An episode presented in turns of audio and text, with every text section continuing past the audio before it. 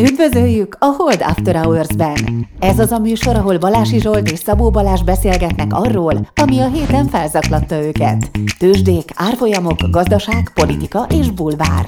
Szabó Balázs és Balási Zsolt a Hold alapkezelő elemzői. Bármi, ami az adásban elhangzik, az az ő vagy vendégeik magánvéleménye, amely nem feltétlenül egyezik a Hold blog és a Hold alapkezelő hivatalos álláspontjával. A műsor szórakoztató célral készült, befektetési döntések alapjául nem kíván szolgálni. A Hold alapkezelő ügyfelei és alkalmazottai egyaránt rendelkezhetnek pozíciókkal az adásban tárgyalt pénzügyi eszközökben.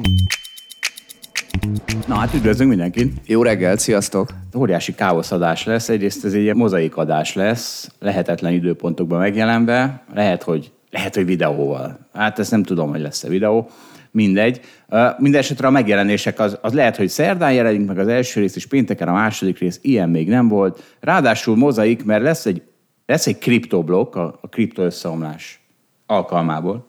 Így van, arról beszélgettek Dáviddal. Igen, az lesz az első adásunkban, és a pénteki adásunkban meg Ádámmal fogunk beszélgetni, akit szerintem akkor, akkora káosz volt, hogy nem mutattam be, úgyhogy majd most mindjárt, mert épp, épp akkor bombák közt ültünk, vagy tűzvészben, már nem is tudom, de nagy volt a vész, az biztos, épp hogy maszkot meg fagylatnyalásért pénzbírságot nem vezettünk be. Na szóval Ádám, Maróti Ádám, őt ugye azért vettük föl, mik egy éve? Szerintem ezt elmondtad, amikor bemutatkoztunk. Nem. Azért vettük fel, mert úgy volt, hogy indítunk egy orosz alapot, és kerestünk egy elemzőt. És ő egy ilyen makroelemző típusú ember, és, és akkor vele az orosz makro dolgokról beszélgetünk. El tudják-e látni magukat bármi mással, mint kenyérrel. Na ez lesz, tehát ez lesz a két részes eheti adásunk, és figyelj, akkor, akkor na, volt majálisunk, élőadásunk. Nagy élmény volt, nem? Volt. Ö, Nagy élmény volt, igen. Más típusú felvétel volt, ez biztos. Figyelj lehetett a közönségnek a reakcióit. Egyrészt igen, hát igen, érdekes volt. Tehát ugye a, tartal, a tartalmat, na mindegy, nagy élmény volt. Nekem, a, nekem, a, nekem az volt a legnagyobb élmény, amikor, hát egyrészt dedikáltunk. Hát az, az nagy élmény, nem? Mármint, hogy aláírásokat adtál, arra gondolsz? Igen, igen. Mit, te nem adtál? Én adtam, nem akarok. De, de furcsa is volt. De gondoltam, te örülni fogsz, hogy a nagy sztárnak Ja. láthatod magadat, látnak téged valakik. Igen, de még nincs begyakorolva az aláírása, úgyhogy majd újra kell csinálni az egészet, mert még hogy nem. De az a baj, amikor adtad az aláírást, akkor ilyen bölcsességet is odaírtál, és akkor valaki kérte, hogy akkor én is írjak oda valami bölcsességet, és mondtam, hogy biztos, hogy nem tudok semmilyen bölcsességet sajnos odaírni, úgyhogy Miért nem kértél tőlem egyet? Én adok szívesen, van egy csomó a társadalomban. nem, nem, jó volt így. Egy bölcsesség az aláírásod mellé elég lesz. Ja, és mi volt még nagy élmény, amikor, amikor reklamálnak a nyári szünet miatt, hogy mit fognak majd csinálni a nyári szünetben, pláne ha lányok reklamálnak, hát ez óriási öröm. Nekem senki nem reklamált. Meg viszont te reklamáltál, ez egészen elképesztő. Balázs küldött egy üzenetet a marketinges lányoknak, hogy, hogy ha ennyi fiú van, már elég sok fiú volt, akkor nem lehet vega szendvicset kirakni, mert a végére már csak a sajtos szendvicsek maradnak, és figyelj, Balázs, hát ennyire agresszív, toxikusan maszkulin En- üzenetet. Bocsánat, ennél erősebben fogalmaztam, hogy ha 90% férfi hallgató, akkor 90% szendvicsbe legyen hús. Egyébként nem én fogalmaztam így, hanem egy, egy hallgatónk, aki ezt mondta, én csak továbbítottam ezt az üzenetet. Na de akkor is. Hát az Orsi meg Egyébként tudja- egyet értek. Na azért mondom, jó van, érzette ezt, hogy itt, itt izé, mi lesz a következő asszonynak a konyhában a helye, tudod, a sajtos szendvicsel. Hát szerintem ennyi belefért. Jó van. Na figyelj, megint, megint Pozsár Zoltán. Egyébként ő Nagy fan lettél, látom. nagy fan lettem, így van, de és azért, mert ő nagyon, nagyon emészhetően ír ezekről a dolgokról, ráadásul ugye egy fronton vagyunk, egy, egy, egy szekértáborban, egy buborékot fújunk, nem tudom mi. Szerintem abban hasonlítotok, hogy ő is akar valamit mondani, ami eltér a mainstreamtől, és ezért őt is észreveszik, vagy vegyék is észre, és hát te is ezt csinálod végül is nap, mint nap. Nézed a mainstreamet, és akarsz nála valami okosabbat mondani. Igen, csak az a vicces, hogy én nem nézem a mainstreamet, és úgy, úgy mondok másokat. Hát gondolom, gondolom. Ne, nem, hát nem, én nem szeretem olvasni ezeket a piacmagyarázatokat. Szerintem tökre félreviszik a gondolkodást. Én na, tényleg nem olyan szoktam. Csak néha, am- amikor az agyviarra készülök, akkor vasárnap át, átfutom. Na de, az, tehát jó, jó helyre, jó kezekbe adtam ezt a stafétát, úgy látom. És igen, és én nekem is ez a izém, hogy azért persze az ember, aki meg, megjósolta a nagy összeomlást, ugye az mindig ráemlékezünk, és akkor ő is egy kicsit ezt a, ezt a szekeret tolja, csak nagyon szofisztikáltan, és, és elkerülte azt az elmúlt tíz év csapdáját, ugye, mert, mert azért rengetegen prognosztizálnak óriási összeomlást, csak azok tíz éve folyamatosan prognosztizálják az összeomlást, és így már, így, így már van valami szabályunk. Mi a szabályunk, Balázs? Hogyha valaki Nem, az a shortra vonatkozik, hogyha Hát az. valaki előtte elbukta a teljes pénzét, tehát duplázott a papír, amit sortolt, akkor már nem ér mondani, hogy de én sortoltam. Az se ér meg, hogy ugye megmondtam, hogy esni fog, mert hát akkor már hiába. Tehát ha valaki tíz évig mondja, mondja, hogy esik a piac, és az a tíz év múlva esik a piac, az nem ugyanaz. Mint hogyha Pozsár Zoltán most mondja, hogy esik a piac, vagy Balási Zsolt most mondja, hogy esik a piac, vagy Goldman Sachs most mondja, hogy esik a piac, vagy a Fed most mondja, hogy essen a piac. Na, de nézzük, hogy most Pozsár Zoltán mivel állt elő. Nagyon érdekes dolgokkal. Azt mondja, hogy ugye van ez a, a, a Fed put opcióból lett Fed call opció, a, egy olvasat szerint, de hát ugye ez még azért szemantika, mert ugye a kérdés, a, ugye a Fed put opció az azt jelentette, hogy a, nem, le, nem kellett Fed egy szint után mindig megmentette a tőzsdét, most meg, hogyha egy szintet elér, akkor inkább beszigorít, hogy nem baj, akkor esett tovább, amúgy is szigorítanunk kell, nem nézzük ezt jó szemmel, hogyha az S&P tovább emelkedik. Tehát a Fed eddig egy aljat jelentett a piacnak, most egy tetőt jelent a piacnak, minden raliba lelkesen bele kell adni, legalábbis, hogyha a Fed tényleg egy ekkorát fordult. Ugye szerintem ez nincs így, de igen, folyt. De ugye az, az a kérdés, hogy tényleg megfordult, vagy csak egyszerűen lejjebb tolta a Fed put op, tehát a, a, a, azt az aljat, ami eddig volt, azt lehet, csak jóval lejjebb rakta. Hát biztos 500-nál már biztos, izé, 500-as S&P-nél biztos, hogy megijed a Fed. Tehát valahol van Fed put, csak nem tudjuk, hogy hol. Igen, de az, igen, a, a, akkor már elérte a célját. Tehát valószínűleg, ha 500-nál jár az S&P 500, akkor már, akkor már itt nincs infláció.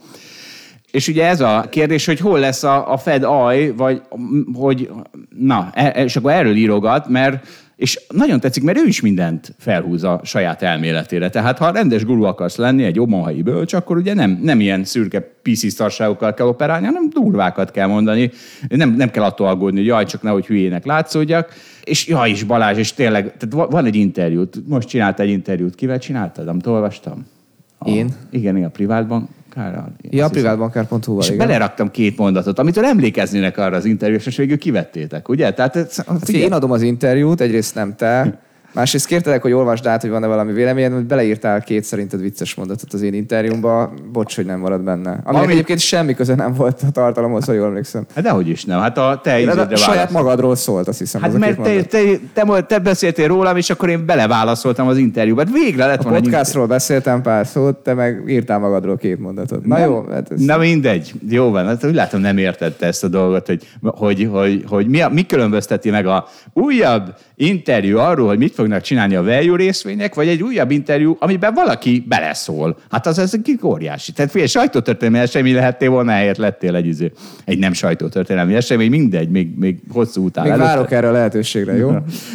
Na de, és akkor nézzük, hogy, tehát, hogy ő, Elon Muskot, Mustegont nézegette Pozsár Zoltán, és mondta, hogy hát az volt a, a Tesla megkérdezték tőle, hogy hát most az, hogy megveszi a Twittert, ez nem fogja a Tesla eladásait bántani, hiszen máshova is koncentrálnia kell. És erre Musk azt mondta, hogy na ne szórakozzatok, jelenleg a kereslet nevetséges mértékben meghaladja azt, amennyire termelni tudjuk a Teslákat, úgyhogy nem, ez miatt nem aggódom, és, és Pozsárnak a message is quiet clear, a QE tovább maradt itt, mint ami üdvözlendő, a óriási negatív vagyoni hatás körre van szükségünk, egy sok terápiára, egy Volcker momentre. Ugye a Volcker pillanat, Volcker volt az, aki a, talán a 70-es években volt nagy infláció ugye az Egyesült Államokban, és akkor eljött, ő, ő volt a pénzügyminiszter, és azt mondta, hogy ebből elég, ezt egyféleképpen tudjuk megállítani, ha fölbúrjuk az egekbe a kamatokat, és föl is búrta a kamatokat az egekbe, és meg is állította az inflációt. Gondolom volt valamiféle részvénypiaci összeomlás is akkor. Na és egy valami Pozsár számára nyilvánvaló lett a Fed kommunikációból. Most már egy szinguláris missziójuk van, nem ez a duális, meg, meg tri, triális, vagy nem tudom micsoda, az inflációt levágni, inflációt slaying inflation, ezt így mondta, és, és nagyon vicces, mert egy ilyen családi életet is belevitt, tehát ezért jó a Pozsárt olvasni.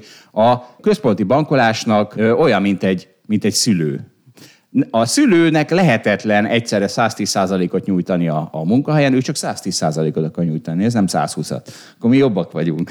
110%-ot akar Mi nyújtani. a- Cristiano Ronaldoval versenyzünk, csak Igen. annyira nem voltunk precízek, meg nem tudom, nem tettük oda magunkat, hogy a Paul Walkert az a 80-as években volt, megnéztem itt telefonomon közben, úgyhogy nem voltunk ennyire jók most, de menjünk tovább. És összeomlasztotta a piacokat? Azt is Hát össze ugye a közben. 80-as években ment le ugye az infláció. Na, Tehát hát ő volt ott 70-es 8 években évig, 79-től 87-ig volt jegybankelnök itt a Wikipédián, ha jól néztem rá. De akkor azt jól mondtam, hogy 70-es években volt nagy infláció, és azt verte agyon 79 Hát, jó, mindegy, tehát ő a 80-as években volt. Na és, tehát ha a szülőnek mi a feladat, 110%-ot szeretné nyújtani a munkahelyén, 110%-ot otthon barbival játszva, meg mosogatva, és 110%-ot a teniszpályán. Úgy látom neki a teniszpálya, a táncparkett, meg a bridge asztal, meg a focipálya. És és ha egyáltalán van rá időd, mondja ő, a teniszezni, és azt mondja, ez egy impossible trinity. Ugye az impossible trinity a jegybankok esetén eredetileg az a, az, az volt, hogy egy jegybank e- nem, nem tarthat fönn egy ország egyszerre szabad tőkáramlást, viszonylag stabil devizát, devizárfolyamot, kötött devizárfolyamot. És egy független monetáris politikát, mert a háromból csak kettőt lehet megcsinálni, a harmadik az áldozatával fog válni valaminek, és és Na most... ezt viszont tanítják minden közgázórán, tehát hogy ez minden, nem, nem minden közgázórán, de minden közgázegyetemen. És ő most ezt a Trinity-t átfordította izére. Másrészt meg arra, hogy mostantól kezdve a Fednek egy másik trinity van, a price, a árstabilitás, a teljes foglalkoztatás és a pénzügyi stabilitás, és ezeket nem lehet elérni egyszerre a Fednek, és ebből kell feladni, és akkor Mit kell feladni? Na, szerintem ezt egy kicsit fejtegessük ezt a másikat, mert én is akarok ide egy-két gondolatot mondani, hogy tehát, ugye azért a, a Fed alapvetően egyensúlyozik. Tehát nagyon könnyen le tudja törni az inflációt a Fed, ha felviszi a kamatokat 50%-ra. Nyilván ez teljes őrültség, akkor annyira belassítja a gazdaságot, amelyre nincs értelme, de hát nagyon belassítja, biztos nem lesz infláció. Tehát látjuk, hogy egyik irányba elviszi, az ugye az biztosan hat egy idő után legalábbis. A másik irányba, hogyha ugye 0% a kamat, vagy akár negatív a kamat, akkor ugye éppen fel akarja pörgetni a gazdaságot, mert valószínűleg gyenge a gazdasági növekedés, valószínűleg ilyenkor nincs infláció, ugye így nézett ki egy kicsit ugye a 2010-es évek, az a másik irány. És ugye a Fednek, meg minden jegybanknak való egyensúlyoznia kell, a kettő között meg kell találni a, a, az egyensúlyt. Csak az a kérdés, hogyha bevonjuk, és akkor itt a harmadik dimenzió, ami egyébként tankönyvek nem írnak, az a tőzsde, azt ugye bevonjuk ebbe a képletbe, és azt mondjuk, hogy mi van akkor, ha egyébként az a kamat, ami kell a reálgazdaságnak, hogy egyensúlyban legyen, tehát hogy már ne legyen nagyon magas az infláció, de egyébként legyen korrekt gazdasági növekedés, az egyébként összeomlasztja a tőzsdét. És van egy elemzőház, amit mi is sokat olvasunk, és ugye neki az a fontos érve, hogy az lehet a baja ezzel az egész, ami most történik, hogy az a kamat, ami a reálgazdaságot helyre billenti, amellett a kamat mellett mondjuk a NASDAQ, vagy mondjuk az S&P 500 az össze fog ö, omlani. A buborékok miatt gondolom én, ugye? Tehát már azokban már olyan buborék épült erre az alacsony kamatra, nagyobb bétája, hogy mondjuk. Így van, így van. Sokkal nagyobb a tőzsde. Nem bétája. a bétája nagy, mert a béta, mindegy, ez kicsit más jelent, de, de tehát, hogy nagy az érzékenysége a kamatokra. Azért mondok bétát, mert a Dáviddal majd beszélhetünk a bétáról, és ezt te nem tudod. Szóval azért hozom be. Tehát a béta azt jelenti, hogy igen, hogy sokkal érzékenyebb. És a tőzsde azért, mert ott egy buborék van, most a sokkal érzékenyebb a kamatokra, mint a gazdaság lesz. Pedig hát ugye alapvetően ugye a tőzsde és a gazdaság az valahol kéz a kézben kéne, hogy haladjon,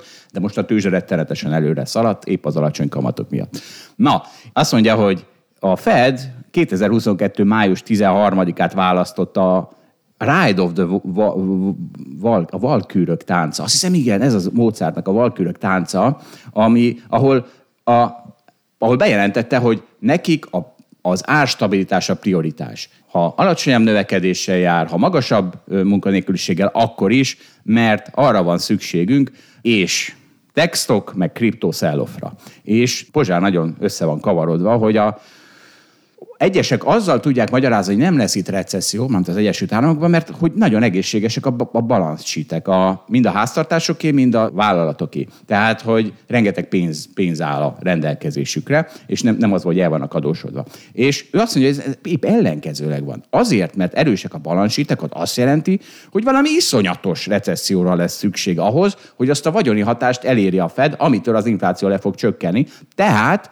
a a, a strong balance sheet, az, és ezt Charlie Munger is mondta, az egy ciklikus bad, és nem egy ciklikus good. Tehát azért, mert az egy ciklikus good, tehát hogy az jó a gazdaságnak, ha erősek a izék, na de ha le akarod törni az inflációt, akkor az egy óriási bed, mert akkor rettenetesen nagy pofont kell adni ezeknek a, ezeknek a gazdasági rétegeknek.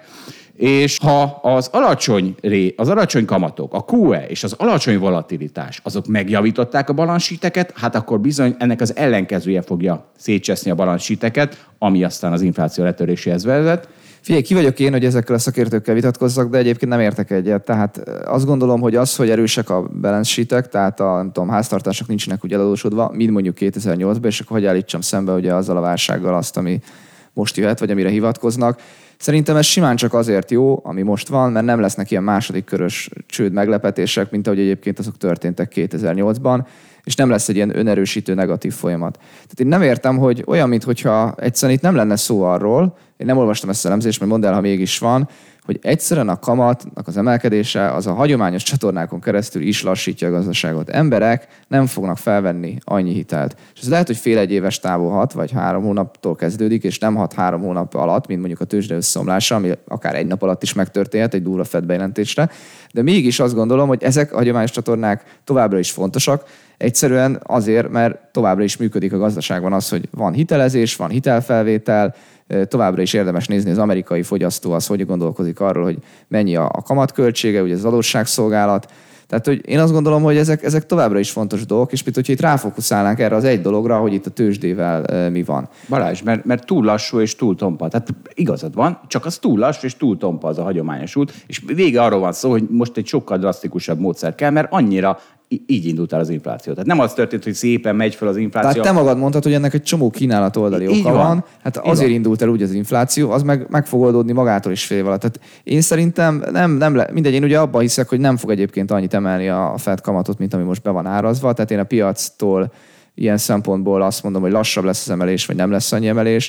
Tehát szépen lassan belassul a gazdaság, a Fed majd valamikor egy kicsit megijed attól, amit mondott és akkor valahogy így ellavírozunk a kettő között. Én nem látom ezt a össze kell omlasztani az S&P 500-at. Hát, mármint, hogy simán lehet 3500 az S&P, simán lehet 3200 az S&P, nem erről beszélek.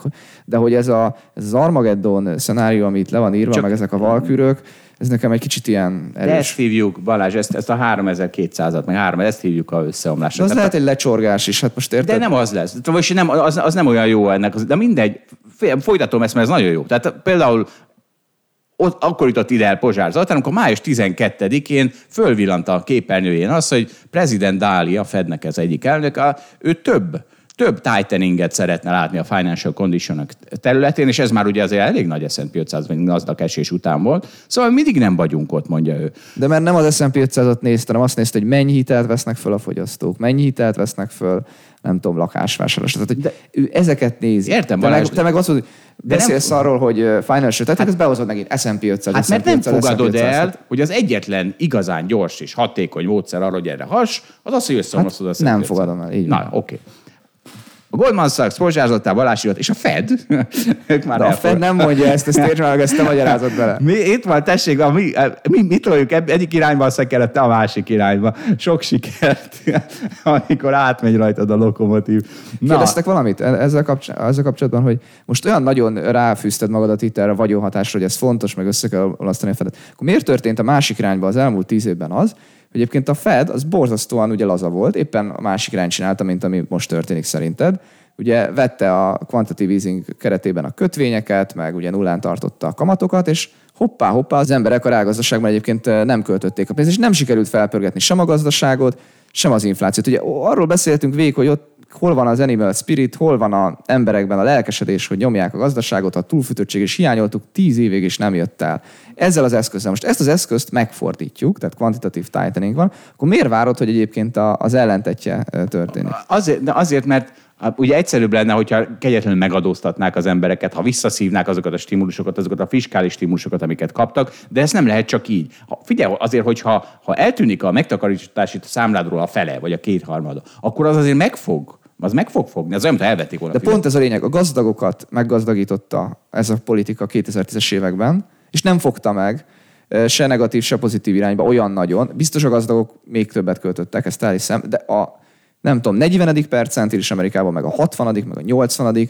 akik egyébként azt adták, hogy mennyi áru fogy, mert ők, ha kaptak volna pénzt, akkor elkötötték volna árul, és akkor lett volna úgy esetleg áruhiány, mint hogy mondjuk a Covid utáni következő évben, 2021-ben. De ez nem történt meg. Most miért gondolod, hogyha most ugyanezeket a gazdag embereket elszegényíted, vagy legalábbis csökkented ugye a megtakarítások értékét, akkor ez majd a visszafele irányba ezen változtat. Nem az a lényeg, hogy egyébként az átlagember, tehát nem a top 10% vagy nem, az öt, nem a top 5% mit dönt? 50% Amerikában azért. De nem, nem, nem. tehát én, én, én, biztos vagyok benne, hogy az 50. percentilista nézzük majd meg, rohadtul nem hat, hogy mennyi a, a részvényárfolyam közvetlenül, tehát közvetetten Annyi- hat, de közvetlenül azt gondolom, hogy ő már nem azt nézi, ő a havi fizetését nézi. Balázs, ott vannak nyugdíj megtakarítások, amiket itt elvettek. Tehát a, a, a, az mindenkinek van szinte. Tehát az, az alsó 10-20 nincs, de Né, hát nézzük majd meg, hogy mennyi visszamennek van. ötvenedik dolgozni meg- például. Ugye ez a másik, visszamennek dolgozni. Tehát egyszerűen az, aki, a, aki eddig bitcoint akart trédelni, az most visszamegy lángos. De ez, ez mekkora rész az amerikai társadalomnak? Óriási rész, óriási rész. Nem óriási rész, nem óriási rész. Egyébként igazad van abban, ez tök jó érve, amit mondtál, viszont a Fed az ugye az, az ilyen szűklátókorú. Neki egy, tudod, neki kalapácsa van, ő mindenhol szöget Igen, lát. az, ez, ez igaz, de nem az S&P-t látja. A kamatemelés látja, meg a kvantitatív hát, easinget vagy tighteninget, nem, a, nem az S&P-t fogja Na, majd látni. meglátjuk, hogy mit lát. Na jó, kicsit partalanná vált, elmondtunk mindent, amit lehetett Így van, de nem, nem, azért na- még nagyon jók vannak itt ebbe a pozsárba. Azt mondja, hogy figyeljetek, soha nem volt olyan, hogy elértünk volna soft landinget. Akkor ne csináljunk úgy, mint hogyha pont most, amikor soha ekkora balance sheet összeomlásra van szükség, majd pont most fogjuk. Adjuk föl ezt, mondja ő, Dálira hivatkozva.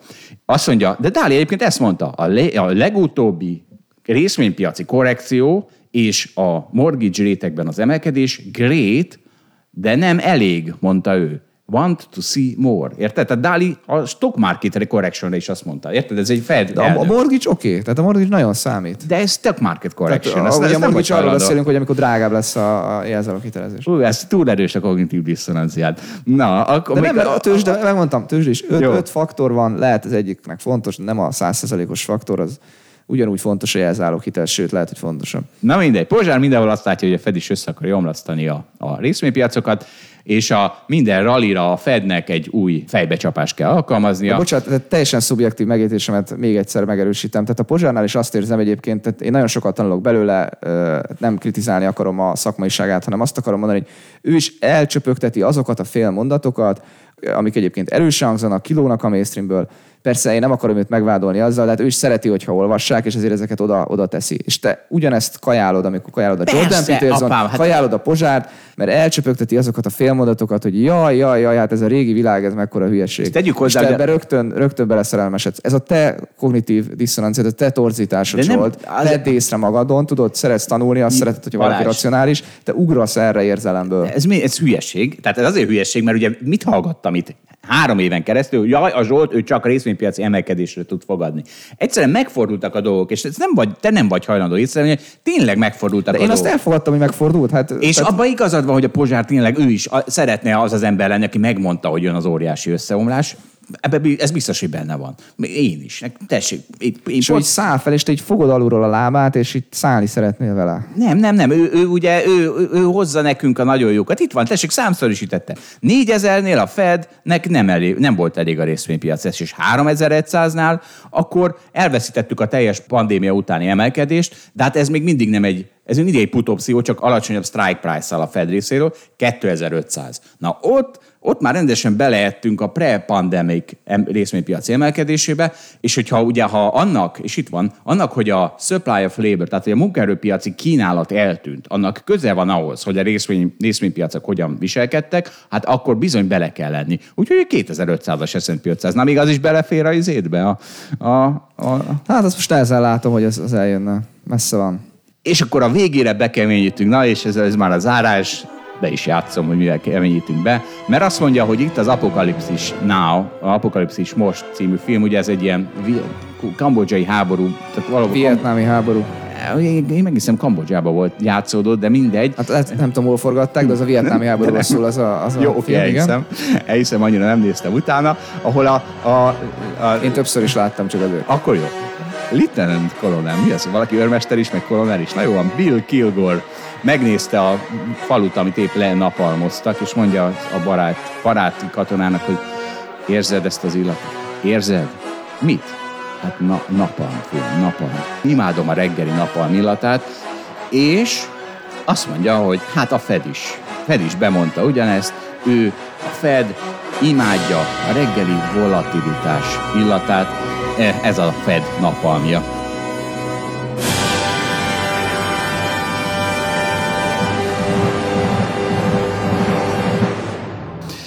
Na, és egyelőre a politika se ellenzi. Tehát ugye, mert ez az inequality-nek, tehát ennek, annak egy orvossága. Tehát Biden is azt mondja, hogy igen, az infláció az, ami bántja a lakosságot, úgyhogy az infláció ellen mindent meg kell tenni, mert tudom, amikor Trump mindig hisztizett, hogyha a Fed bántotta a S&P 500-át, Biden az nem, az, az kifejezetten, hát mivel az infláció ellen kell küzdeni, azt mondja, hogy ő, nem, ő meg se szólalt, ugye, mennyit, mennyit esett már a S&P 500, hát nem, már mekkora hisztit csapna itt, hogyha a Fed miatt ekkorát esett volna izé.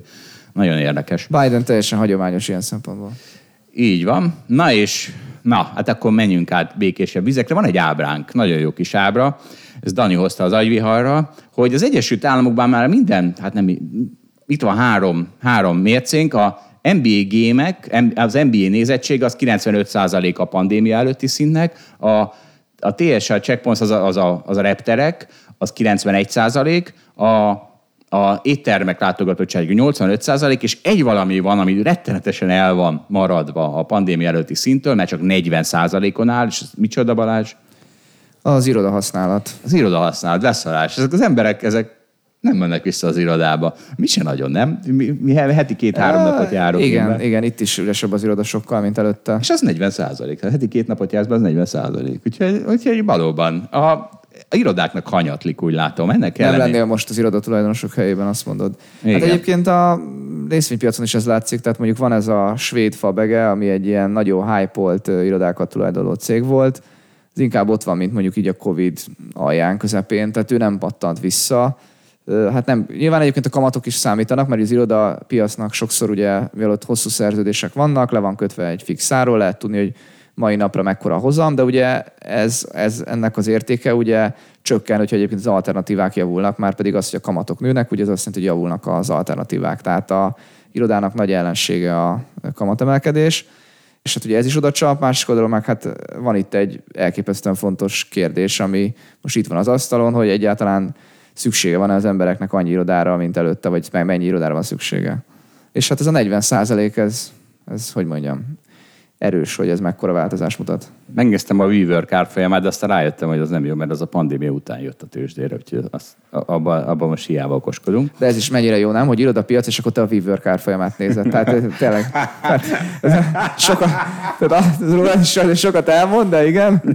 Á, jaj, nem, a, nem tudom, Boston Properties, vagy nem tudom, mit kell nézni, ami a világ legnagyobb iroda cége, és nem tudom, száz év vagy törzsön, te megnézed a WeWork-ot, érted? Mert arról láttam filmet. Végül nem bírtam végignézni, mert amikor a csaj elkezdett ott izélni, puposkodni, azt már nem bírtam nézni, ott a hiszti, hiszti sorozatot már nem akartam nézni. Na és ha már iroda és hobbik, hát sose késő. Kedves, hát akit például ugye ki akar szállni a mókus kerékből, sose késő új hobbikat tanulni. Voltam táncolni, oda jött hozzám egy ilyen ősz hosszúhajú ember, mint kiderült 72 éves kőműves, de most már nem annyira kőműveskedik, hanem egy irodaházban ilyen mindenes. Tehát, hogy a, elromlik a lámpa, akkor cserélt ki a izzót. Azt mondja, hogy 5000 forintos órabérés. Számolgattam, hát az 800 ezer forint havonta. Hát mondom, jó, de akkor az biztos bruttó. Azt mondja, hogy na ne szórakozz velem, 1979 óta dolgozok feketén, ne sértegessem, ez mind tisztességesen zsebbe megy. És mondom, azt nem jó, de aztán rájöttem, hogy valószínűleg nem napi 8 órában van alkalmazva. Egyébként, és de nem, Zsolt, amikor ilyet hallasz, akkor nem azt kell mondanod, hogy tehát nem, meg, nem ki kéne találnod azt a módot, hogy neked több lesz a fizetésed, hanem, hanem, hanem el kéne fogadnod, hogy te azt szereted csinálni, amit csinálsz, és ez úgy jó, és akkor ő is csinálja, amit, amit szeret csinálni, és, és nem kell a béreteket összehozni. De lehet, hogy a kétkezi munkás többet keres, mint te, ezt, hát ezzel nehéz. Tehát, De nem... tehát ez nagyon nehéz érzés, hogy ezt ne, ne, ne így fogd fel, hanem hogy neki sokkal rosszabb. Neki Balázs, nem rengeteget nem, kell nem, dolgozni, te meg itt dumálhatsz a levegőbe, Balázs, és ezért kapod a fizetést. Ne, ez hülyeség, nem a saját béremhez hasonlítottam azzal, még az nem lehet összehasonlítani, hanem a, az átlagbérhez hasonlít. Tudom, de akkor a, akkor a villanyszerelő, nem tudom, ugye, mert hát mindig mindenkit hogy hallom a barátaimtól is, hogy többet keres, mint én. És vagy egy tanár fizetés. te irodába de nem, de nem ehhez, nem, nem a sajátom, nem érted? Tudom, ez most csak egy példa volt, nem, nem, Na, a, okay, nem tudom mennyi a béred, és nem, a, nem akartalak megsérteni se lefele, se fölfele, csak mondom, hogy Érted? Na. De nem, de nem, hát Balázs, nem, ez nem érted. Így kell megérteni a gazdaságot, hogy hogy lehet az, hogy valaki, aki egy volt és 800 ezer forintot keres, úgy, hogy tudod, hogy a tanár meg 150 ezer forintot. Tehát ez, ez egyszerűen ez, ez teljesen abszurditás. Tehát én ezeket szeretném megérteni, nem az, hogy a sajátomhoz képest mennyit keres. Egyébként szeretne ő még megtanulni kicsit jobban táncolni, hangszeren játszani és énekelni 72 évesen, úgyhogy hajrá, mint kiderült, volt 10 millió, van 10 millió forint megtakarítása, szerencsére nem bankbetétben, hanem MÁ pluszba, és akkor mondtam neki, hogy hát abból vagy PMAP-ot vegyem, mert annak másfél-kétszeres a hozama jelenleg, vagy Holdbeat alapot, annak rosszabb a hozama, de majd jobb lesz. Na, figyelj, elkezdtek jönni a klíma üzenetek, mert mondtam, hogy majd nyáron kigyúlom magam, és senki ne nem az a célom, hogy fölgondolítsam a teljes klímát, hanem csak az, hogy csökkentsem a hiszti, hiszti részét. Mert ugye azt azért senki nem gondolhatja a média és a politikai kampányal ennyire ennyire agyon öntött dolog, mint a klíma, az nincs túl hisztisztet. Hát nyilván, hát nézzük meg, hogy mi történt a klímával, nézzük meg, mi történt migrációval. Tehát mi, a politikának az a funkciója, hogy túl hisztisztessen dolgokat. Most már ne is beszéljünk, várjuk meg, amíg kiképzeld magad, persze, és persze, majd utána, jó? De nem, ez csak az elmélet, és akkor például itt, itt egy olvasónk, ő mondta, hogy például az édesvíz készletek eltűnése e- Európa egyes részein, és írja, hogy, hogy micsoda probléma van, de aztán hozzáteszi, hogy a megoldás, Izrael példáját érdemes tanulmányozni, és igen, és pontosan ez az, amiről szó van. Tehát mindenki aggódik az édesvizekért. Miközben a föld felszínének 80%-a, hogy mennyi tengervíz, vagy óceán, és tippelj, hogy mennyibe kerül deszalinálni óceánvizet, tehát sót. Ja, só, igen, igen. Tippelj, mondj egy, egy litert, mennyi szerinted? Egy forint, száz forint, ezer forint? Egy liter vizet, nem tudom, öt forint. Na, ilyen fillérek. Tehát fillérek, és és ugye az a szállítási infrastruktúra is már félig adott, hiszen, hiszen az vizet össze-vissza szállítjuk egy városban, a városok közt az már, már csak azt kell megoldani. Tehát, hogy, hogy azért ez a, ez a édesvíz problémája, nem is kell meg, mert elég a folyóba betölteni egy csomó deszalinizált. Tehát Izrael az megoldotta azt, hogy Izrael az már édesvíz exportőr, a teljes IOS készletét el tudja látni deszalinációból, úgyhogy három darab üzemet állított föl. É, mert ott fölismerték a valós problémát, és valós valós dolgokat tettek el, nem, klím, nem klímahisztisztetést. E, ezt Abdullah... Jó, nézz utána, tényleg. Persze, igen, sincs. pont ezekre fogom tudni a választ, hogy, hogy, és akkor, és valaki pedig azt mondta, Mahmud Gábor, alakeri Mahmud Gábor, ő már volt, mert emlékszem a nevére, nem, nem mindennapi név. Azt már akartam korábbi podcastnél is kérdezni, hogy egyik őtök egész nyáron klímát kutat, a másik őtök házasodik, nászútra megy, gratulálok a házassághoz, akkor a két alapot robotpilóta kezeli, helyettes megbízott kezeli, ilyenkor minden likvidálva, vagy utánatok a vízözön befeditek a két két alapot homokkal, és majd szeptemberben kiássátok, és megnézitek, hogy hol te. Nem, ez tök jó kérdés nekem is kérdezik ezt a barátaim, hogy ez hogy van, hogy amikor szabadságra mész, akkor mi történik. Hát egyébként én nézem az alapomat, amikor szabadságra megyek, meg nézem a, a tőzsdét. Nem úgy, tehát olyankor nem Excelben nem pötyögöm be a számokat, meg tehát szabadságon vagyok, mint minden ember, de úgy megnézem, hogy mi történt az alapommal, látom az árfolyamokat, tehát hogyha nagyon bele kell valamit nyúlni, vagy szólnak a kollégák, akkor, akkor, akkor én belenyúlok. De egyébként azt akarom mondani, hogy valószínűleg én csinálom rosszul, tehát simán elbírna a legtöbb alap, ezt merem állítani egyébként Amerikában és Magyarországon, és hogyha valakik egyébként két hétre eltűnik, de ez nyilván alapfüggő, amikor fundamentális befektetések teszik ki a nagyobb részét az alapodnak, akkor, akkor ez megcsinálható. Hogyha meg azt, azt csinálod, hogy napon belül trédelsz, akkor nyilván nem csinálható meg. Én ugye nem ezt üzem, nem ezt a az alapkezelési stílus. Tehát én azt gondolom, hogy ez az, hogy két hétre elmegy az ember, és aztán nézegeti az árfolyamokat, az, az, az, azzal úgy ez a dolog megoldható ugye, ugye a szerencsére alapot kezelni Balázs, és ez klímakutatás és eskü alatt is lehet. Tehát Warren Buffett szerintem három évente nyúl a portfóliójához, tehát ő például aztán simán csinálhat bármit, nem? Hát ő el, elmehet hosszabb időre. Évente házasodhat is öreg. De é... mondjuk a házasodás itt szombat este így végül is nagyjából mindegy, tehát most vegyük ki a képből szerintem.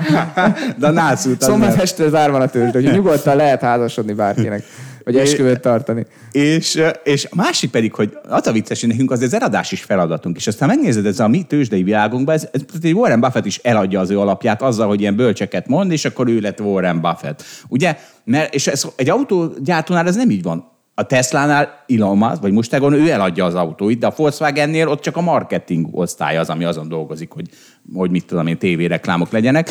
Viszont a mi, mi szakmánkban ott, ott tényleg az van, hogy nekünk kell eladni az alapot, nem Balázs? Tehát, hogy az, hogy kirakunk egy reklámot, hogy izé, hogy vegyél hold alapot, az, az semmire se jó. Az, hogy itt egy podcastben hülyézzük egymást, az sokkal jobb eladási eszköz, és ezért van az, hogy, hogy, hogy ezzel többet foglalkozhatunk, vagy részben ez is a feladatunk, és nem csak azért, hogy a torta, torta mert ugye szeretnénk a tortát is növelni, de azon belül a szeretet is. Tehát nem csak azért, növeljük a szeretet, hanem mert azt gondoljuk, hogy ha, ha eleget podcastelünk, és eleget mondogatjuk, hogy emberek bankbetétbe ostobaság tartani a pénzt, már pluszban most már ostobaság tartani a pénzt, akkor tényleg az emberek elkezdenek nem ezekben tartani pénzt, ahogy ezt egyre többen hallják. Tehát, tehát nagy nagy társadalmi jót okozunk a podcasteléssel, nem Balázs? Hogy Hát én remélem, nagyon remélem. Így van.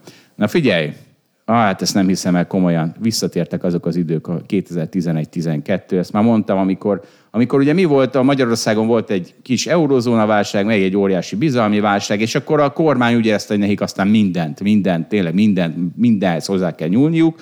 Lett magányúdíjpénztár elkobzás, lettek rezsicsökkentések sorban, nem tudom még mi volt akkor, és és tényleg az volt, hogy amikor jött valami bejelentés, akkor mindig gyomorcsgörcsben ültem, hogy, hogy úristen, már megint mi, hogyan cseszik meg a gazdaságot, meg a társadalmat, és, és most megint itt van. Tehát most, most megint itt vagyunk. Orbán Viktornak volt-e, azt hiszem, talán a, izé, mit, nem tudom, hol beszélt, ahol... A parlamentben. Jó, veszélyek, bizonytalanság, háború korszak elé nézünk, a kormány célja, és elmond olyan célokat, mindentől görbe, görcsbe rándul a gomb. A teljes foglalkoztatás. Mi az, hogy a kormány célja teljes foglalkoztatás? A piac megoldott. Tehát legyen szíves a kormány békén hagyni a munkaerőpiacot, amennyire lehet.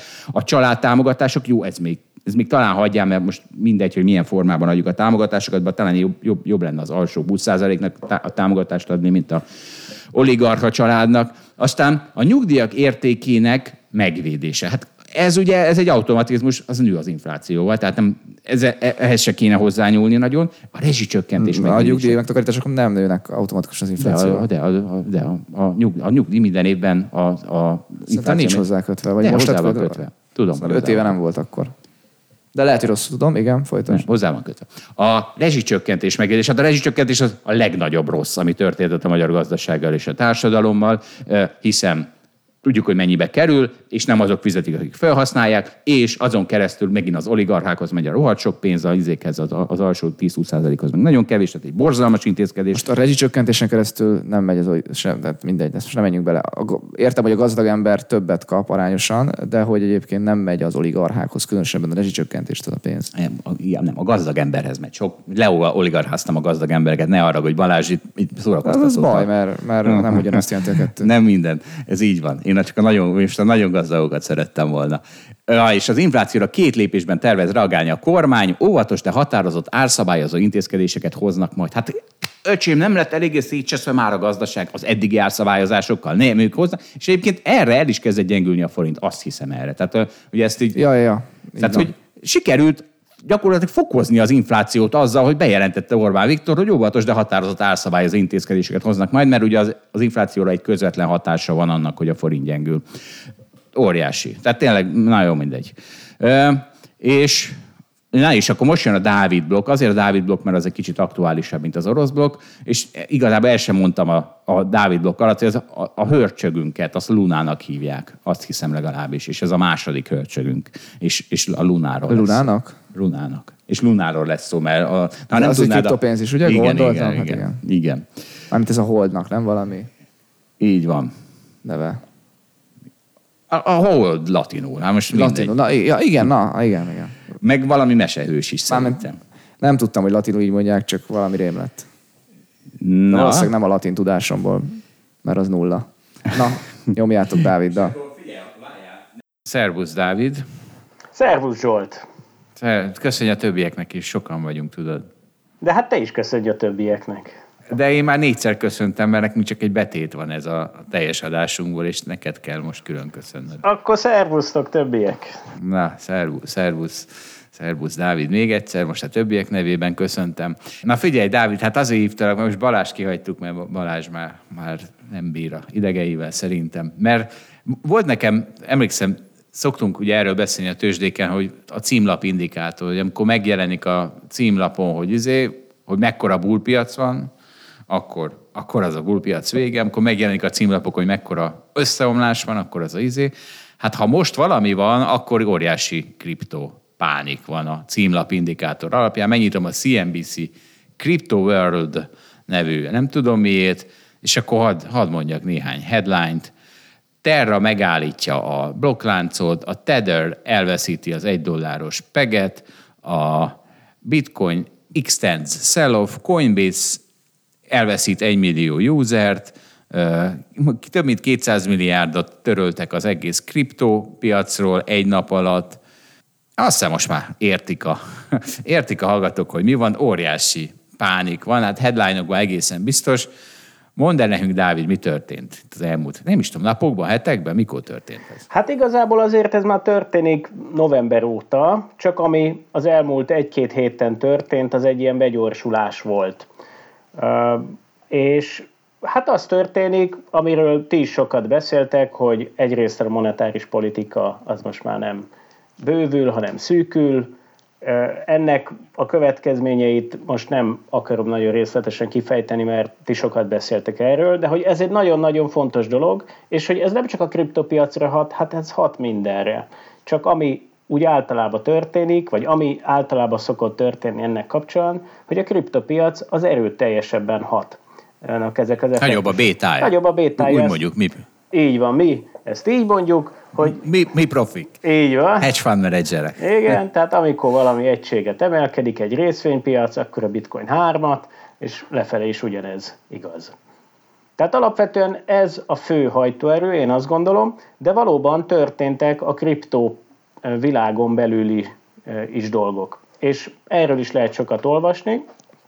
Én itt arra... Mondd ezt a terrát, azt hiszem a terra Erre volt most a legakutabb, így ugye? Van, így Igen, van. mondjad, de óvatosan jó, el ne aludjanak a hallgatók a Terra Luna kapcsolat izéjén szofisztikálásában. Értem, jó, tehát arról van szó, hogy a Terra blokkláncán létezik az UST uh, stablecoin, és ez egy algoritmikus stablecoin, ami azt jelenti, ezt most nem fogom nagyon részletesen elmagyarázni, de hogy az... Na, ez jó, ez, ez jó. már egy jól jó, kezdődik, igen. de az algoritmikus stablecoinoknak az a jellemző, hogy van egy ilyen olyan coin, ami ilyen volatilis, és van egy olyan coin, ami meg stabil. És az a modell, hogy valahogy ezek így egymásba tudnak alakulni, és hogyha nem tudom, a stablecoin azból úgy érezzük, hogy még több kell, akkor azt lehet nyomtatni most ebben az esetben Lunából, hogyha a stablecoinból kevesebb kell, akkor pedig ki lehet menni Lunába, el lehet égetni stablecoint, és cserébe pedig Luna keletkezik.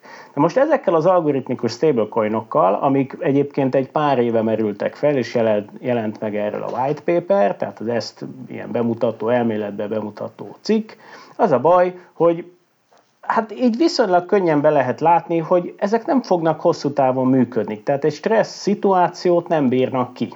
És most pontosan ez történt, itt van ez egy algoritmikus stablecoin, aminek volt egy ilyen Do Kwon nevű vezére, tehát aki ezt a Luna blokkláncot kitalálta és csinálja, és aki emellé kitalálta ezt az UST stablecoint is. Egy pillanat, ez nem az USDT, azaz a Tether, arról egy picit később beszél. Így van, ez nem az, hanem, hanem ez egy másik, egy, egy újabb dolog, tehát ez nem létezik olyan nagyon régóta, és, és az elmúlt fél évben robbant fel mondjuk az, hogy mennyi tedőr van a piacon, 18 milliárd volt, 18-19 milliárd volt még egy-két héttel ezelőtt, és akkor hát ennek az értéke most a semmibe foszlott.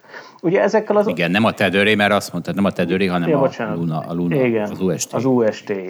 Igen. Igen. És ugye az algoritmikus stablecoinoknál ezt, amikor, a, amikor kiderül az, hogy nem működik, és bizalmi válság léphet fel ezzel kapcsolatban, akkor azt úgy hívjuk, hogy halálspirál, tehát ezt lehet tudni, hogy van ilyen, hogy deszpirál, ezek így kerülhetnek ilyenbe, és most pontosan ez történt, ez halálspirálba került, ami azt jelentette, hogy a nullának is az értéke lenullázódott, és az UST értéke is szépen tart a nulla felé, most legutóbb, amikor néztem, akkor mondjuk 10 cent volt az ára. Ami azért szép, bocs, hadd mondjam el, mert az egyik headline, hogy 99%-ot esett a izé, csak közben már még egyszer esett 99%-ot. Tehát ez már egy, egy olyan tekintés esés, hogy kétszer egymás után 9, mondjuk 90%. Azért az nagyon szép, nem? Így van, sőt, hát kétszer egymás után 99 is, sőt, már lehet, hogy háromszor is. Tehát ugye az történt, hogy 100 dollár volt egy luna, az leesett egyre, akkor ez egy 99 dolláros esés. Csak azóta az egy dolláros luna leesett egy centre, az még egyszer egy 99 Megint. dolláros, és sőt... Százalékos. 99 százalékos, bocsánat, igen, és azóta ez az egy centes meg leesett 0,01 centre, vagy lehet, hogy most már 0,03, nem tudom, és akkor az még Tök egy... ügyes, tök ügyes ez, tök ügyes ez a, erre jó, látjátok? Tehát arra jó, például egy, a kripto, kriptovilág egy izéje, hogy egy ilyen, nem is tudom, egy ilyen csodát bemutat, hogy hányszor lehet 99%-ot Igen. esni. Az a részvénypiacon is biztos volt ilyen, de azért ritka. Na, tessék. Igen, hát Na, azért ez és- súlyos, tényleg, ez nagyon súlyos volt. Meg De azt mondja, hogy ez miért érdekli a, izét, a hétköznapi parasztot, akinek bitcoin van. Érdekli egyáltalán. Igen, olyan empatikus vagy. Hát nyilván, aki, aki Lunába vagy UST-be fektetett, UST-be azért Azt, fektetett. azt tudom, miért érdekli. Igen, UST-be azért fektettek, mert nagy kamatot ígértek annak, aki UST-t kvázi betétbe elhelyez. Ez, egy, ez is egy furcsaság ennek a, a projektnek, hogy honnan volt 20%-os kamat az UST betéteket kifizetni. Ebből is láthatjuk, vagy érezhetjük talán, hogy hát ez nem egy fenntartható, nem volt egy fenntartható sztori. Ez olyan, mint egy venezuelai kormány. Hát az is nyomja a 20% kamatokat, meg az argentin kormány, aztán az se egy felhatartható sztori. Tehát azért nem kell nagyon messzire menni, vannak ilyen Hát, hát, sőt, a török kormány is talán ilyen. Na igen? Hát oké, de ez közben meg stabilitást is ígért. Jó, persze lehet, hogy a venezuelai kormány is stabilitást ígért. Aha. Szerintem a török kormány is ígért stabilitást. Na igen. Igen. Tehát azért az fontos látni, hogy itt, itt ezt a sztorit azért sokan elhitték. Tehát itt nem olvas mindenki ilyen tanulmányokat arról, hogy algoritmikus stablecoinokkal mi a baj, és, és látszólag ez működött egy ideig, és mindenki boldog volt tőle, aki ebbe fektetett. És, és hát ahogy ez lenni szokott, Sokan persze rátették az életük megtakarítását, vagy akár még hitelt is vettek fel rá, és akkor ezeket most szépen elbukják. Tehát ez nyilván nagyon-nagyon fájdalmas. És a másik dolog, hogy ennek azért van egy tövagyűrűző hatása. Tehát itt a bizalom meginog. És hogyha bizalom meginog, akkor ez átterjedhet máshova is, mint ahogy egyébként az USDT, tehát a Tether is rövid időre, és csak picit, de elvesztette a pegjét, tehát nem egy dollár. Egy pillanat, tehát hadd mondjak egy mondatot, a Tether az az, ami évek óta folyamatosan előkerül, hogy ez egy mekkora lufi, hiszen csak a hit van a mögött, a kriptoeszköz mögött, és az a vicces, hogy még ezt a stresszt is kibírta. Tehát, hogy e- ez nagyon érdekes, nem? Tehát ha valamikor pukkan ki hit, az most van, és még a Tether megingott egy pillanatra, de most megint egy. Én azért azt gondolom, hogy itt volt konkrét tesztelés. Tehát a Tethernek az az ígérete, hogy mi csak akkor bocsájtunk ki egy USDT-t, hogyha egyébként beutaltuk nekünk egy igazi dollárt, és azt mi eltesszük becs szóra egy bankbetétbe, vagy valami kötvénybe.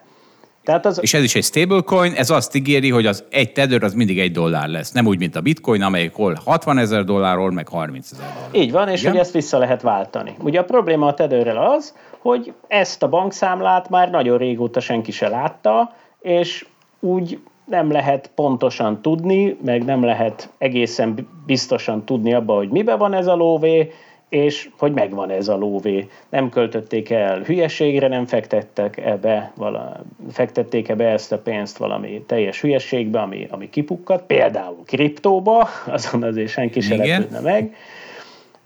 De mégis ez a Tether, ez volt az első stablecoin, nagyon régóta létezik, és, és erre szükség van. Tehát, hogy nyilván egy stabil értékű coinra szükség van, és ugyanúgy egyébként, ahogy a hagyományos világban van, az én meggyőződésem szerint egy fenntarthatatlan pénzügyi rendszert kreáltunk magunk köré, amit alapvetően a bizalom tart össze, és ez a legfontosabb habarcs, eh, ami ezt tartja. Ugyanúgy a Tether, eh, ez a bizalom, ez, ez összetartja mai Még napig. tart. Így van. És nem kell számot adni a Tether cégnek arról, hogy ott van ez a letét valóban. Jó, hát még nincs vége az évnek azért, de, de igen, egyelőre. Még tart a nincs vége, de azért ez most valamennyire tesztelve volt. Tehát biztos vagyok Igen. abba, hogy itt Tether visszaváltások történtek. Vagy néztem itt a kibocsátott Tether mennyiséget, és ez, ez egy picit csökkent az elmúlt egy-két napban. Néhány százalékkal. Tehát valószínűleg az történt, hogy, hogy visszaváltottak Tethert, és megnézték, hogy visszakapják-e a lóvét. És hát valószínűleg visszakapták a lóvét, és ezért is állhatott helyre, helyre a peg. Ez egyik magyarázatom, a másik az, hogy hát maga a Tether cég vásárolta vissza nagy örömmel 95 centen a kibocsátott USDT-ket. Mert hát, hogyha ő visszavált vásárol 95 centen egy 1 dolláros tartozást, hát akkor ez neki 5 cent nyeresség minden egyes dolláron. 5 százalék. 5 százalék nyeresség. Így van. Na, hát akkor, akkor úgy látom, akkor a Tether miatt egyre nem aggódunk. Mondjuk nekem nincs, nem tudom kinek van. De figyelj, te, te, te személy szerint hogy, hogy éled meg ezeket az eseményeket? Mi van a kriptoalappal? Az vagy a Redditen, ja igen, ez volt a izé apropónk, a Redditen ugye az ilyen kripto mik ezek, témák alá, fölé oda pinnelték az öngyilkosság hotline számokat, mert, mert egyre többen kezdték megosztani a katasztrofális veszteségeiket, majd mindjárt lesz erről is szó. Na, te, te hogy éled meg, Dávid, ezeket a napokat személy szerint? Hát én egyelőre nem tervezek öngyilkosságot. Ö, jól van, jól van. A, a, tudod a számomat, ha hív föl engem, ha mégis. Oké, okay, oké, okay, rendben. Köszönöm szépen a felajánlást. Nagyon, Nagyon szívesen. Ugye, aki itt az élete megtakarítását vesztette el az elmúlt napokban, hát az egy olyan szituáció, ami nagyon-nagyon fájdalmas, és viszont sajnos nagyon ismert. Tehát, hogy ez a jelenség, hogy ebbe a cipőbe újra és újra belelépnek akár tömegek, és amíg szép idő van, addig, addig jó a helyzet, és igazából csak azt okozza a sokáig tartott jó idő, hogy még többen és egyre többen, többen lépjenek ebbe a cipőbe bele, és amikor elillan a bizalom, akkor tömegesen buknak hatalmasakat ezek az emberek. És hogy ez azért ilyen furcsa vagy nehéz, mert, mert hogy pénz, tehát hogy az, hogy valakinek vagyona, pénze van, és azt kezeli, tehát a befektetéseknek a kezelése, azért egy szakma. És olyan szakma, ami, ké, ami igényel egyrészt egy ilyen szakmai felkészültséget, és igényel, hogyha kockázatot akar vállalni az ember, akkor igényel egyfajta egy ilyen pszichés felkészültséget is, vagy önismeretet. És hát valahogy az jut eszembe, hogy, hogy mondjuk repülőgépet vezetni, az is valami ilyen dolog, hogy, hogy hát nem vezethet mindenki repülőgépet, mert tökre fontos tudni, hogy a repülőgépnek milyen alkatrészei, meg műszerei, meg eszközei vannak, meg a levegő hogyan áramlik, és mit tud csinálni a repülőgép szárnyahit, hogyan tudja dobálni, és arra milyen kormánymozdulatot kell tenni. És kell egy ilyen pszéhes felkészültség, hogy ha valami pánikhelyzet van, akkor az ember, még egy szakmailag felkészült ember is ne veszítse el az eszét, hanem óvatosan majd tudja, hogy mit kell tennie, és azt megtegye. Tehát az, hogy itt mindenkinek vagyona van, és azt csinálhat vele, amit akar, az, azt, az olyan, mint hogyha mindenki lenne rep, mindenkinek lenne repülőgépe, és így vezetgetheti. És amíg így szép idő van, és ez könnyű csinálni, addig ezt oké, okay, és hogyha jön a baj, akkor viszont néhány repülőgép le fog potyanni. Na, hát akkor itt megidézem Szabó László második törvényét, ami ugye a jó alapkezelő az egyszer már elbukta a pénzét, Hát ö, én is elbuktam egyszer a pénzem 2008-9-ben. Várja, várja, várja. Ez... Ennek a törvénynek van egy második része is. A jó alapkezelő egyszer már elbukta a pénzét, de másodszor nem fogja. Igen, ez a másik része, de az most még csak ott tartunk, hogy valószínűleg nagyon sokan elbukták a pénzüket. Egyébként hát, ha van ilyen a hallgatók közt is, tehát a, pénzvesztés azért nem, nem oka nem oka öngyilkosság, suicide hotline hívogatására. E, iszonyú nagy szívás, de hát annyi minden más van, mint pénz a világon, és azt mindig újra lehet kezdeni. Tehát mondom, hát én 34 évesen veszítettem el minden pénzemet, tessék, aztán most meg már megint hedge manager vagyok, sőt, talán éppen azért. Tehát, hogy na, nem a világ vége ez, nagyon szarérzés. Pláne ugye az a szarérzés, hogy ezek a, egy csomó ember ugye azt hitte, hogy ettől gazdag lett, hogy ő már, ő már lambóba való, és azt bukta el, de hát igazából az, az emberek 99,9%-ának sosem lesz lambója, meg sosem lesz nagyon sok pénze, tehát nagyon simán lehet élni, nagyon sok pénz nélkül is. Bár szar, amikor épp elveszik tőled, ez kétségtelen. Igen, ebből a szempontból egyébként hasonló a mi pályafutásunk, mert, mert uh, én is két, szerintem 2008-ban buktad el a pénzedet, és én is egyébként. Aha, igen. Én akkor azért teljesen zöldfülű voltam, mondjuk veled ellentétben. De, De egyszer már én is elbuktam a pénzemen. Na hát, és figyelj, Matt damon is elkezdték zaklatni. A Matt Damon a, pont a Super Bowl, nem tudom milyen reklámjában jelent meg, hogy, hogy mindenki vegyen cryptocurrencies. History is filled with almosts. With those who almost adventured, who almost achieved, but ultimately, for them it proved to be too much. Then there are others, the ones who embrace the moment and commit. And in these moments of truth, these men and women, these mere mortals, just like you and me, as they peer over the edge, they calm their minds and steel their nerves with four simple words that have been whispered by the intrepid since the time of the Romans Fortune favors the brave. Fortune favors the brave, mondta, és most elkezdték a Twitteren cseszegetni, hogy hány embert rángatott ő be, mert ugye ő az a, ő az a színész, akinek olyan az imidzse, hogy ő a, ő a, nem tudom, az ilyen nyájas, békés, szerethető Matt Damon, és mennyi embert berángatott biztos, és most elveszítik a izét. Na, jaj, és tudod, pont a múltkor beszéltünk, hogy a Robin Hood az annyira demokratizálta a befektetést, hogy már nincs kit hibáztatni. Tehát ugye eddig mindig a brokeredet vagy a pénzügyi tanácsodat hibáztathattad, de amikor Robin Hoodon magadnak veszel, akkor már nem. Hát ezek megtalálták akkor Matt Damon. Szegényt össze Na de hogy ez csak arra tanulság, hogy igazából mindig van kit hibáztatni. Sose saját magunk a hibás, mindig valaki más. Igen, arra, arra. És egyébként nagyon érdekes, mert ugye rákerestem erre a Suicide Hotline, Reddit, kriptó szavakra, ki is dobta, subreddit dráma volt a cím. Nézegetem, a legkedveltebb izé, komment az az, hogy az a legrosszabb része, hogy ezt nem láthatta előre senki. Ezt nyilván ezt, ezt viccnek szánta az ember. Alatta a néhány íz, ez egy őszinte, a, a Reddit az egy nagyon őszinte fórum. Alatta a következő, hogy az a jó, hogy visszakereshetjük azokat a néhány nappal vagy héttel ezelőtti kommenteket, hogy mekkora utálat és ellenségeskedés fogadta azt, aki valami ilyesmit jósolt. A másik pedig, hát figyelj, meg szeretném keresni, vagy azt az embert, aki ide kommentelte két hete, hogy miért figyelnék azokra az emberekre, akik azt jósolják, hogy össze fog omlani, amikor az emelkedését se tudták megjósolni. Szóval nagyon idevágó kommenteket kaptam, vagy nézem, és hát ezek, nyol, ezek 8 évvel ezelőttiek. Tehát az a helyzet, hogy még csak nem is a, nem, nem ezek nem mostan megjelennek, ezek nem is a 2017-es összeomlás, hanem egy 2014-es összeomlás, ahol nézem, a, a, akkor a bitcoin 1163 dollárról 382 dollárra esett, és ez egy kicsit a pozitív üzenet is, nyilván nekünk bitcoin, konszolidált bitcoin tulajdonosoknak, hogy, hogy hát azért a bitcoin ilyen esése már nagyon sokszor túl, túl van, és most épp 30 ezer dollár környékén jár, tehát azért ez nem a, nem a világ vége. Láttunk már ilyet. Mi, az izé, harcedzett, vagyonukat vesztett, egyszer már vagyonukat vesztett hedge fund managerek, nem? Hát igen, tehát hogy egyszerűen azt gondolom, hogy vannak hülyeségek, meg nem hülyeségek, és nekem ugye az a meggyőződésem, hogy a bitcoin nem hülyeség, és egyébként az volt a meggyőződésem, hogy a Luna meg hülyeség. Az most kiderült, hogy a Luna tényleg hülyeség, az, az nem fog helyreállni, tehát hogy annak vége van.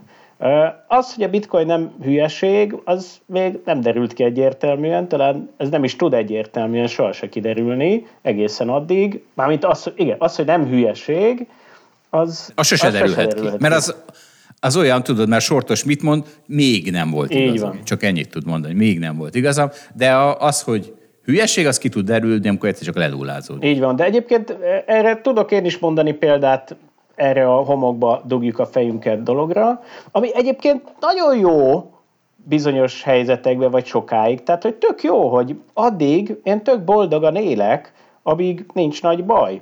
Hát most a károgóknak az élete az egy folyamatos rettegés, hogy hát Jézusom, mi lehet, ez van, az van, amaz. Tehát, hogy a, Nekem... Én is ezt szoktam mondani, de utálnak érte a károgók, amikor ezeket mondogatom. Na igen, folytasd. Igen. Szóval, hogy Do Kwang, aki egyébként ennek a, vagy Do Kwon, nem tudok jól dél-koreaiul, ennek a Lunának a adja, ő még néhány nappal ezelőtt is amikor először picit megremegett ennek az UST-nek az árfolyama, leesett egy dollárról 99 eh, centre, 98 centre, de aztán úgy nagyjából visszaállt.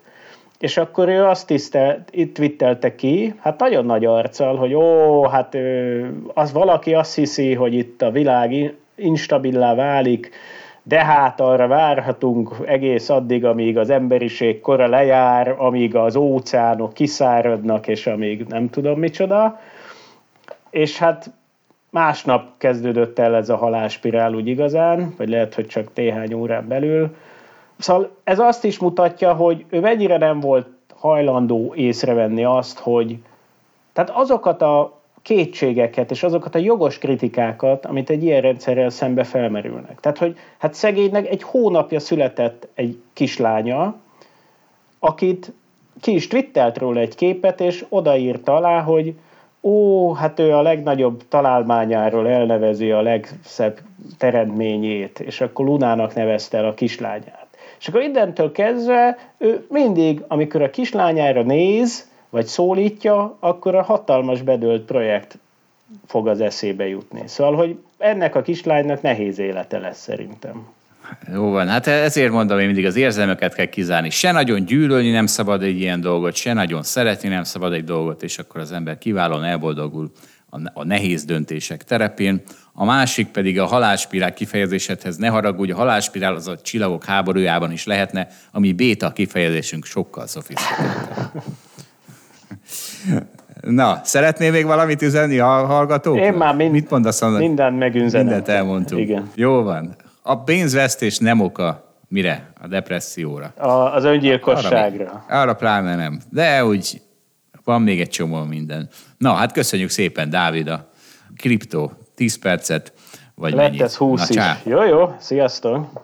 Na most, akkor, és akkor most Dávid után vagyunk, és akkor figyelj Balázs, nem csak a kriptó, kriptó eszközök, meg a idióta részvények pukkadnak, és végül is ez a fecélje, úgyhogy nem baj, hanem, hát itt van, erről is beszélünk, az ingatlan is ki fog pukkadni. Bel erre, emlékszel, Bel erre volt az a, Nem. volt az a fekete humorista, aki Obamával csinált egy riportot, és be is idéztük az adásba, mert Obama nagy, nagyszerűen helyre tette a csávót. Na, ő vett Bellerben, de más is vett ott, Alex Kadavi, aki nek volt ott valami izéje, mentionje, amit 80, 90 millió dollárja szeretett volna eladni, de csak 45 millió aukción akart eladni, és csak 46 millió dolláros alájárat volt a rendőrben, ami érkezett, és azért ez is egy jó ár, csak az a baj, hogy Kadavi az több tízmillió dollárra tartozik a, a hitelezőinek, és így ebből nem tudja kifizetni a dolgot. Úgyhogy, de még így is, ez a 46 millió dolláros lakás, ez a, megnéztem, ez egy egészen elképesztő lakás hozzá kell tenni. Tetszett? Nem Laknál hanem- Tett. Hát azt nem tudom, hogy laknék-e benne, de Nem Hát, tudnád na, fenntartani, nem de rossz. különben laknál benne. Ha kapnám elé fenntartás is, akkor elfogadnád. hitelezőim feltarthatnák, és, és ez a negyedik leg, legdrágább lakás lenne, amit aukción adtak el, és hát, és hát mi, mi, van, mi a helyzet Alex Kadavia? Tőke áttétellel ingatlanozott befektetési eszközöket vett, jól meg is szívta, és a másik, neki van brókere, úgyhogy hibáztatja is, ugye ő ingatlanügynökön keresztül próbált eladni, és most az a baja, hogy azért lett csak 46 millió, mert 40-ről indították, pedig azt mondtam, hogy 50-ről indítsák az ár, ár, árizét. Na, úgyhogy ez a csáva jól megszívta a 46 millió dolláros lakását. Megint hoztál egy ilyen átlagember problémát így Amerikában, ugye? Tehát ugye a mortgage rétek azok ugye emelkednek, tehát szegény csak 46 millió dollárért tudja eladni a házat. Így van, de nem, hát ugye ez egy jele annak, hogy pukkadnak ki a buborékok. Tehát a 90 millió Az, a- az a baj, hogy amikor a, tudod, a, van sok ingatlan a világon, de te kiválasztod a negyedik legdrágábbat, akkor fogalm sincs, hogy ebből következik-e bármi, mert egyszerűen az annyira, nem tudom, extrém adatpont, annyira szélső érték, hogy ebből nem lehet levonni következtetést. Hát de Hoztad volna lehet, az hogy- átlagember problémáját 100-200 ezer dolláros lakásokkal. Ja, na jó van. Hát akkor köszönjük szépen a figyelmet, és pénteken még egy adást kirakunk mindenkinek az egészségére. Sziasztok! Sziasztok! Köszönjük, hogy velünk tartott a Hold After Hours mai részében. Ha tetszett a műsor, kérjük értékeljen minket, és iratkozzon fel csatornánkra, hogy azonnal értesüljön legfrissebb epizódjainkról. Az adással kapcsolatos részleteket és az említett cikkeket, ábrákat keresse a Hold blogon. Ez volt a Hold After Hours. Tartson velünk a következő adásban is!